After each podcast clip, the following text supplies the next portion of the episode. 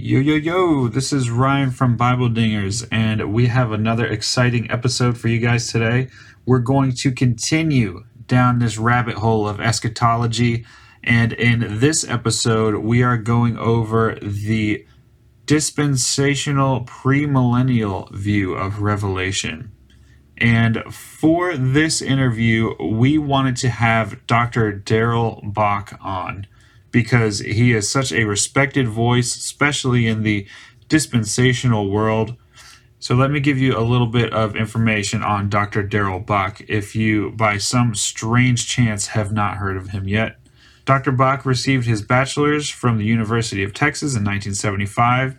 He got a master's in theology from Dallas Theological Seminary in 1979. He got a PhD from the University of Aberdeen in 1983 and he also did postdoctoral study at Tübingen University. Dr. Bock has earned recognition as a Humboldt Scholar from Tübingen University in Germany. He's the author of over 40 books, including well regarded commentaries on Luke and Acts and studies of the historical Jesus, and working cultural engagement as host of the seminary's Table podcasts. He was president of the Evangelical Theological Society from 2000 to 2001, served as a consulting editor for Christianity Today, and serves on the boards of Wheaton College and Chosen People Ministries. His articles appear in leading publications. He is often an expert for the media on New Testament issues. Dr. Bock has been a New York Times bestselling author in nonfiction serves as a staff consultant for Bent Tree Fellowship Church in Carrollton, Texas, and is elder at Trinity Fellowship Church in Dallas.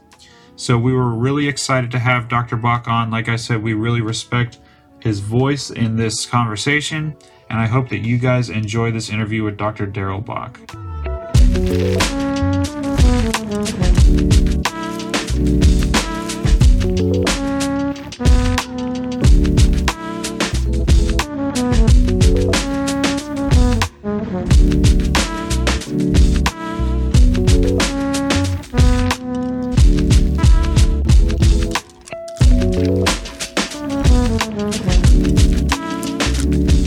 So, Dr. Bock, I am truly honored to have you on the show today, and thank you so much for joining me. I'm glad to be with you. It's a good. It's good to be joining you for a conversation that I think you'll find interesting. Absolutely, absolutely. So, we've been dealing with eschatology a lot lately, and I had to have you on to discuss your viewpoint on it. And so, with that being said, could you give us sort of a, just a general overview of dispensational premillennialism? I know that's a big question, but you know, just sort of a 10,000 foot view. Okay, so let me deal with each word one at a time. A dispensation is basically an administrative arrangement. So um, it comes from the uh, Greek word oikonomia, which gets translated into Latin into dispensatio. And so that's where the dispensationalism comes from. So it's basically the idea that God has arranged his program in in different administrative arrangements so that um, Israel as a nation being the center of the people of God is not the same as the church with Christ uh, having come but absent, and then the millennium with Christ present in, in relationship to a second coming uh, is the third administrative arrangement that makes up the different dispensations that we often talk about. And then premillennialism simply means that Christ comes back before the millennium. It's in contrast usually to amillennialism, which basically argues we're in the kingdom now, and the kingdom will end up um, being established firmly when Jesus comes back. And there's not a thousand year reign with Jesus on the earth before the new heavens and the new earth. That's premillennialism. Comes back before that millennium, then the new heavens and the new earth, in contrast to amillennialism, which says there is no millennium per se. We go directly of Christ's second coming to the new heavens and the new earth. Got it. Got it. Okay, so with that being said, what are some of the major portions of scripture that would cause you to agree with dispensational premillennialism? Well, I've already given one of them, just the mere structure of who God works with in the peoples of God, whether it be a nation, uh, Jews and Gentiles gathered together in the body of Christ with Christ absent, and then Christ present on the earth, ruling over all the earth. Those are three clear dispensations. Those are three clear elements. And those are not so much dictated by verses as they are the whole narrative of the Bible. Uh, then the premillennialism part has to do primarily with Revelation 20 and the idea that there are certain things that are described that Christ is going to do as a result of his second coming. There are things that happen in the interim, and then there are things that ha- come afterwards. And the term thousand years is used six times in the space of a handful of verses. And You can count them on one hand uh, in Revelation 20. And so I tell people if the reference to Revelation 20 is simply a period for a short period of time or a period of time unspecified, why would you use it six times in the space of a few verses? And then on top of that, Revelation is a theodicy. It's designed to explain how um, the people of God will recover from the present torment that they're in, living in a fallen world. And in theodicy, the idea that God has a calendar that he's working with and he has a plan and a program is a part of that theodicy. You can read other um, the portions of the Old Testament, if you will, and there's always a calendar. Daniel has times, times, times, time, and half a time, that kind of thing. So the idea that the number would be specific and that it marks out a calendrical feature that says God has a specific program is a part of the genre. Got it. So, for context sake, um, we've had eschatological discussions uh, to this point with a post millennialist, um, a historic premillennialist, and we have not yet had the amillennialist conversation.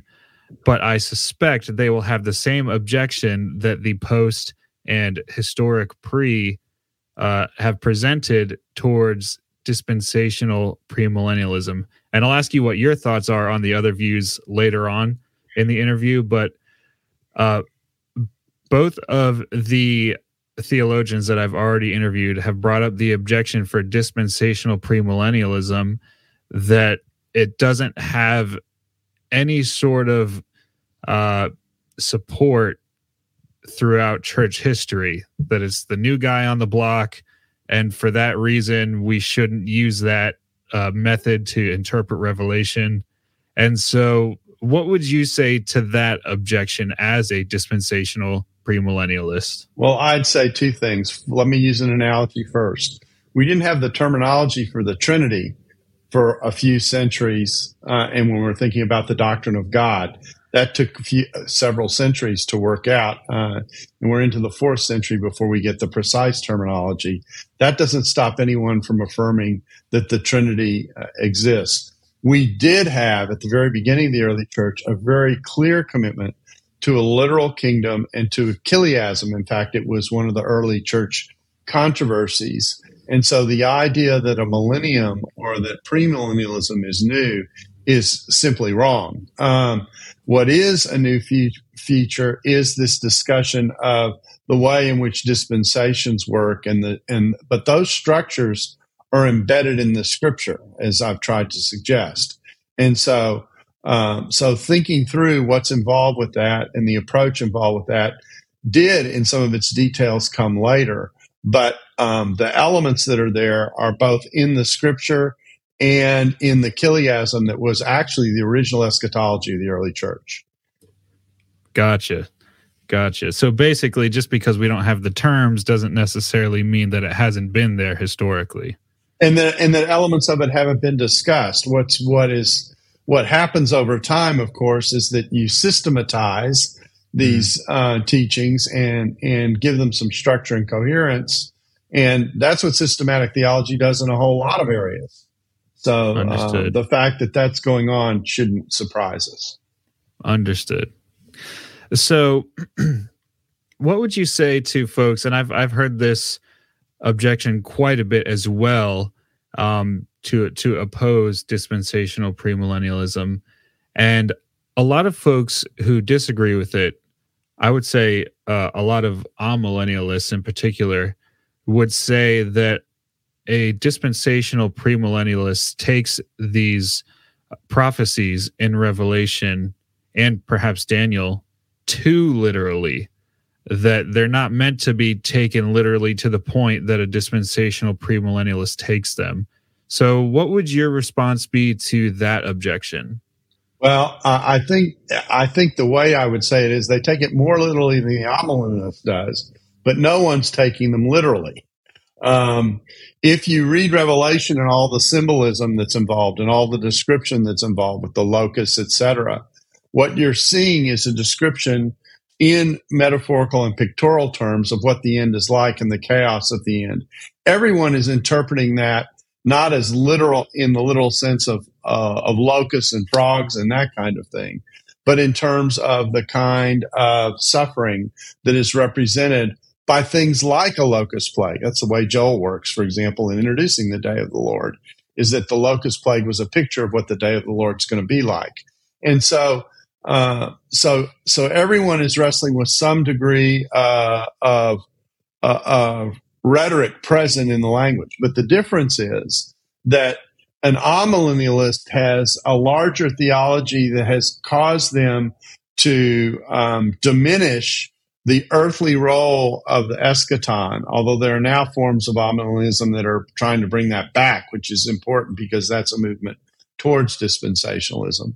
But uh, but tend to t- think in universal terms and not so much of this history on this earth uh, with Israel in the land uh, and the land promises of the Old Testament are repeated uh, multiple times within Genesis, multiple times within the Pentateuch, multiple times within the prophets. So the idea that Israel isn't just a people, but a people with a land and a people as a nation is part of the promise that gets reaffirmed and part of the promise that gets reaffirmed in uh, Romans 9 to 11 with the idea that the natural branch has been cut off, but they're going to be brought back in.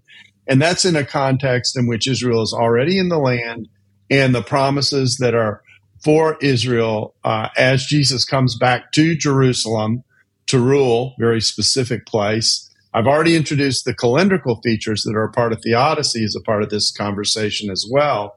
So all those elements together tell us the Bible is signaling something pretty concrete when it comes to eschatology. And to leave it in a more spiritualized space is actually to ignore the pointers that come. Perhaps no passage is more important than Acts 3 18 to 22, where Peter says that heaven must hold the Messiah until the times of restoration come. And if you want to read about the times of restoration, they're in the prophets of old. And there's no note that says, oh, you can read the prophets of old, but please reconfigure what you're reading there from the prophets. No, mm. it says it's already been revealed. The story's already been told. That's the rest of the program. So uh, read it and look forward to your hope. So I just want to go back a bit and and perhaps clarify even for for my own thinking and and you may be able to clear up a couple of misconceptions that I may even be holding. Um, from what I understand, the dispensational premillennial view of Revelation is that a lot of these events will truly, literally take place. And when I when I think of a dispensational premillennialist, I do think sort of along the lines of the Left Behind series. And I don't I don't mean that as an insult if if it's if anybody takes that as an insult or anything like that. I truly believe that uh, the writers were dispensational premillennial, and a lot of the uh, scenes that they played out in the book was a literal locusts coming and sort of tormenting the earth uh, the sun literally darkening and wormwood literally getting flung upon the earth and things like that. So you you maybe you can clarify a little bit for me and for the listeners are are these actual literal events that we should be expecting or are they just sort of uh, metaphorical and they will be locust like or wormwood like events I think what I'm holding out is the possibility it could be either. In okay. other words, uh, that that what I'm saying is it might be literal. It might be along the analogy of the plagues, which clearly were creation acting against people. So that certainly is a possibility. But there also is the possibility that something like the pandemic or something like that that is devastating and and uh, earth shattering, if I can use that phrase, uh, certainly disrupting. I think we'll take credit for that. Um, could also be in view and and could be represented by the by the imagery of the plagues. So it, it's so it's it's not a case of saying it must be this. It's a case of saying it could be this, but it also could be that. Got it, got it, and that that makes a lot of sense because yeah, that that was a misconception on my part. Then uh, I always understood it as it, it has to be a literal fulfillment of you know these things that that seem sort of metaphorical. Well, what's in really interesting is is that you have writers who wrote on premillennialism who would view the locust as being a way of depicting like helicopters and that kind of thing, right? Uh, in the in the battle of war. So you're already seeing a move in a more, if I can say this, pictorial direction, metaphorical direction with the imagery, and that's coming from very traditional dispensationalists in some cases. Now, I don't think that's necessary. I don't, I don't think we're necessarily getting that move. But we, but, but the point is, uh, everyone's wrestling with, all right, what exactly does this terminology indicate? Got it.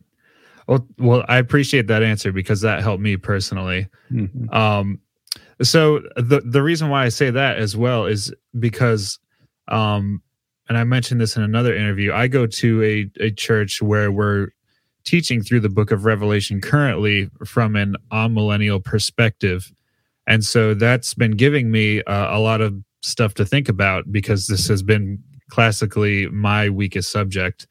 Um, and one of the objections that I found interesting when we first started uh, going through the book of Revelation was uh, my pastor's mention of Revelation 1 9, uh, where John calls himself a partner in the tribulation. And to me that that gave me pause for a second because if he was writing a couple thousand years ago and the tribulation is is sometime in the future then how could he tell the reader that he's a partner in the tribulation? Okay so there are two parts to this. The first is is that as romans 8 says the creation is groaning like in birth pangs uh, even now for the redemption that god is going to come. So we're in period of tribulation because we're still in the state of fallenness. But what eschatology says is there's a period of an even more intense um, presence of evil that's going to be called the Great Tribulation, if I can make that distinction. And so, what Revelation is dealing with, at least in part, although Revelation itself is complicated because Revelation could well be a typological prophecy in which things in the short term mirror what the end's going to be like, just the end's going to be more intense.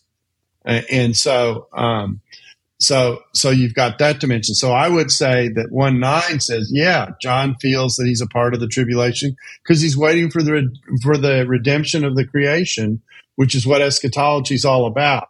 But certainly what he is describing in, in chapters four through 19 are a much more, more intense form of pressure on the creation than John is currently experiencing. And uh, and then as an aside, and this is my critique of amillennialism, if Satan is um, chained currently because we're in the millennium, it is a very loose chain. Uh, and uh, uh, you know because um, Satan seems to be pretty alive and well on planet Earth, mm-hmm. and is pretty busy on planet Earth. So either he's in a prison and has got quite an internet system with the demons, or the lo- or the chain is pretty loose. Yeah, yeah, that's always been uh, my probably my biggest objection to amillennialism up to this point.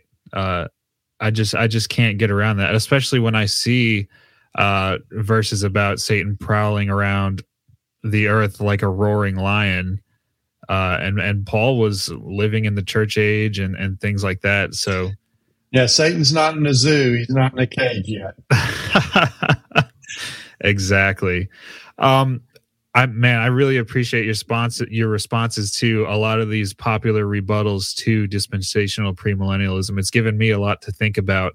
Um, I want to move away from that. I want to stop challenging your view for a bit, and I want to see what your opinion is on some of these other views. And you spoke to amillennialism a bit uh, here, so I guess we can we can just move right into that. I suppose besides Satan uh, not seeming to be chained up right now in our time, is there anything else that makes you not really agree with the amillennial interpretation of Revelation? Well, let me let me take you. I don't know if I'm just going to talk about Revelation, but this is a way to think about the Bible as a whole. Sometimes what you hear from an amillennialist is um, the the premillennialist will complain that the amillennialist has a replacement theology, where the church has replaced Israel, and that's a complaint that Israel has dropped out of the program of God from a premillennialist to an amillennialist. The amillennialist will respond by saying, Well, I don't believe in replacement theology. I believe in fulfillment theology. Jesus Christ is the one who fulfills the promises. And if you're not connected to him, you're not connected to the promise. Now, that's actually true. Uh, so that is actually a good response to the kind of objection that premillennialists give, but it's also an incomplete response because the next thing to note is, all right, if Jesus is the fulfillment of the promise, then what does the fulfiller have to say about the promises? And he actually addressed this in the Gospels. He said, Israel's house is desolate until she says, Blessed is he who comes in the name of the Lord. Or in the Olivet Discourse, Jerusalem will be overrun until the times of the Gentiles are fulfilled. Or the Acts 3 passage I've already noted, which is heaven holds Jesus until the times of restoration. And that comes in a context where the disciples asked two chapters earlier, Is this the time you're going to restore the kingdom to Israel? So Jesus spent 40 days with the disciples teaching them about what was to come. They still were not disabused of the idea that Israel is going to have a role in the fulfillment, in the full fulfillment that comes with the kingdom. They're still expecting that. And Jesus' answer was, Oh, you've got this wrong. I spent 40 days with you in the eschatology 101 class. So I'm going to have to spend 40 more days to have you get it right. So you'll ask the right question. No, Jesus' response is, it's not for you the times and seasons set by the Father. He accepts the premise. He just simply says, it's none of your business. This is something that's, that's in the Father's sovereign will and end of discussion. And so, and when Peter puts that together in chapter three, having had that conversation, he hasn't changed his idea that the rest of the hope is described in what already exists in the Hebrew scripture in the Old Testament. And so um, so that point is very well taken. So part of my pushback against amillennialism, amillennialism is the hermeneutic that you're espousing is a good hermeneutic to center everything in Christ. But if you're going to center everything in Christ, then please center everything in Christ, okay, including the things that he taught and including the things that those who followed him taught. Because Paul comes along later, of course, in Romans 9 to 11, he's weeping over the fact that Israel has not responded. He says at the beginning of that section, I wish I could be accursed, okay, for the sake of my brethren, because they're not responding. He'd love to be the substitutionary atonement for them, okay, but that's not a part of the program. So by the time he gets to 11, he thinks about, well, you know, if God can graft in unnatural branches, that's Gentiles, then certainly he can graft in natural branches. And he anticipates that and says, and in this way, all Israel is going to be saved. So he mm. anticipates that in the future there's a role for Israel, and they will be restored back to the to an aspect of the role that they had before they were cut off because they were not responding to the gospel. And he's assuming in the midst of that, of course, that there will be a mass of Jews who will eventually respond to Jesus. Got it. Got it. All right.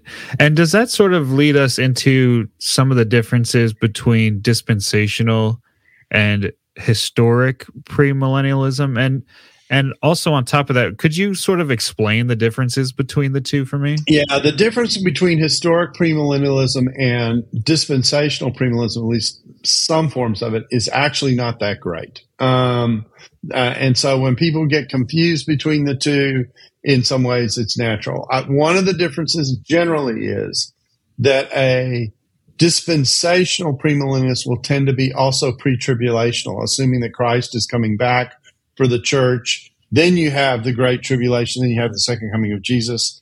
Generally speaking, historic premills tend to be post-tribulational. So they they see the the rapture uh, or the catching up of the saints and the return of Christ as all one event, in in the same point of time. Okay, so that's certainly one difference that often happens. The other is that generally speaking, historic premillennials are not as clear about the role of Israel as a people, um, as a nation in the program of God in comparison to dispensationalists. So, uh, historic premillennialists will say, "Yeah, I expect that there'll be a mass of Jews who will convert to Christ at the end."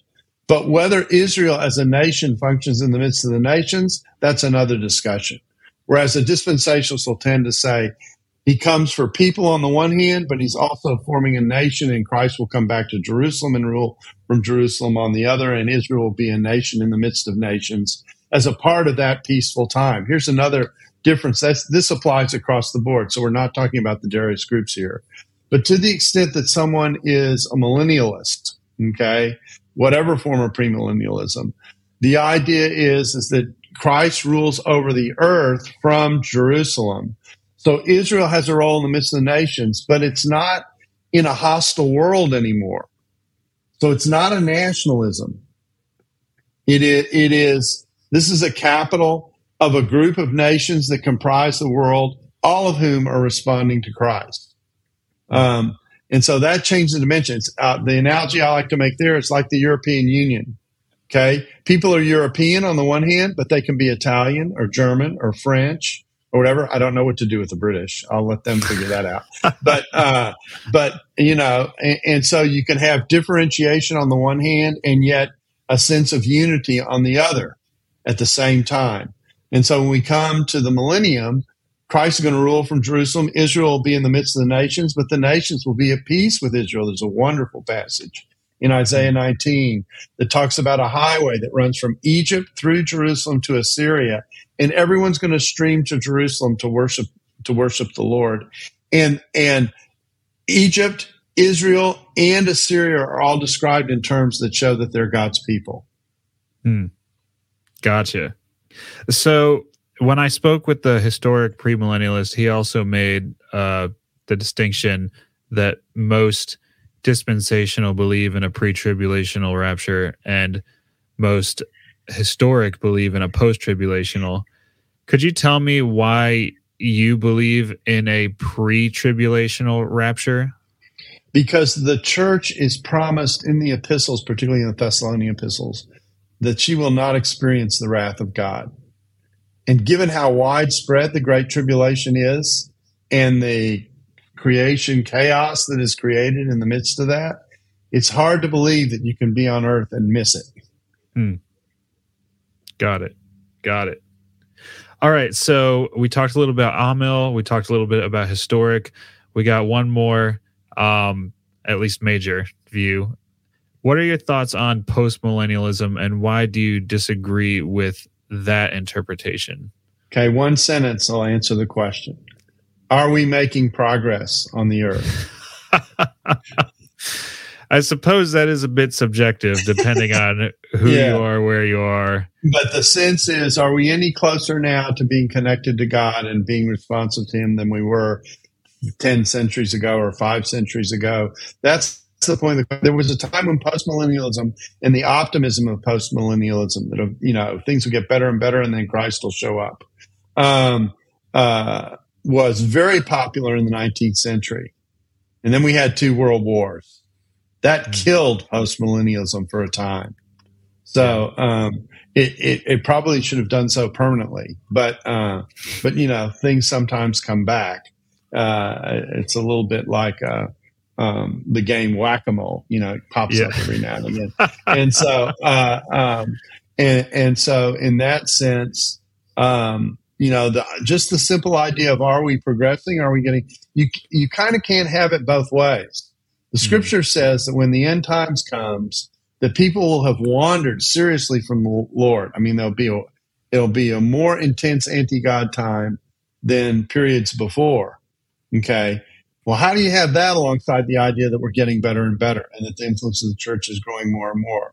I can't think of a more out of touch eschatological approach than postmillennialism. Hmm. Because what it also assumes is a kind of dominion theology uh, for the church that the church uh, in the New Testament is never said to possess.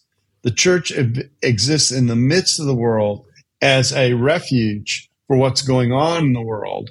And uh, when we make the world better and better and better, so we lessen the distance between the world and the church, um, we actually are doing something Scripture doesn't doesn't do, and it and it doesn't explain the tribulation itself and the rebellion that God is dealing with in the tribulation period.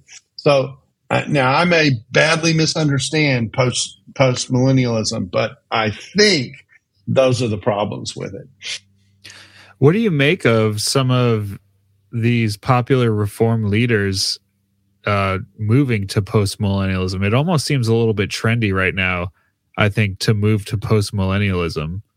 I think to be reformed and to move towards postmillennialism doesn't make sense mm. because the Reformed tradition of any of the theological traditions has a very deep understanding of total depravity. Yeah. So yeah. if only the gospel moves us towards, you know, um, transformation, uh, and yet we're totally depraved, you have to argue that God is going to have things get better and better and better until we're finally there. But I look around for the evidence that that's happening, and um, I'm still waiting. Yeah, I hear you, man. Yeah, here in especially here up in the Northeast, man, it seems like it's getting bad fast. yeah, yeah, yeah. But uh, man, I I think that's all I had for you. I really appreciate all the uh, well thought out uh, answers to some of these difficult questions. A lot of these rebuttals, um, I don't know if I mentioned at any time in this interview, I came from a dispensational, premillennial, uh, presupposition, I guess you could say, to this topic. And some of these objections, they took me back, and I was like, uh, I don't know what to do with that. Um, so I really appreciate the thoughtfulness of your answers, and I appreciate you taking the time to talk to me about this today. Oh, we're glad to do it anytime. And uh, um, may you survive in the Northeast. it's difficult, but we're trying up here. We're trying.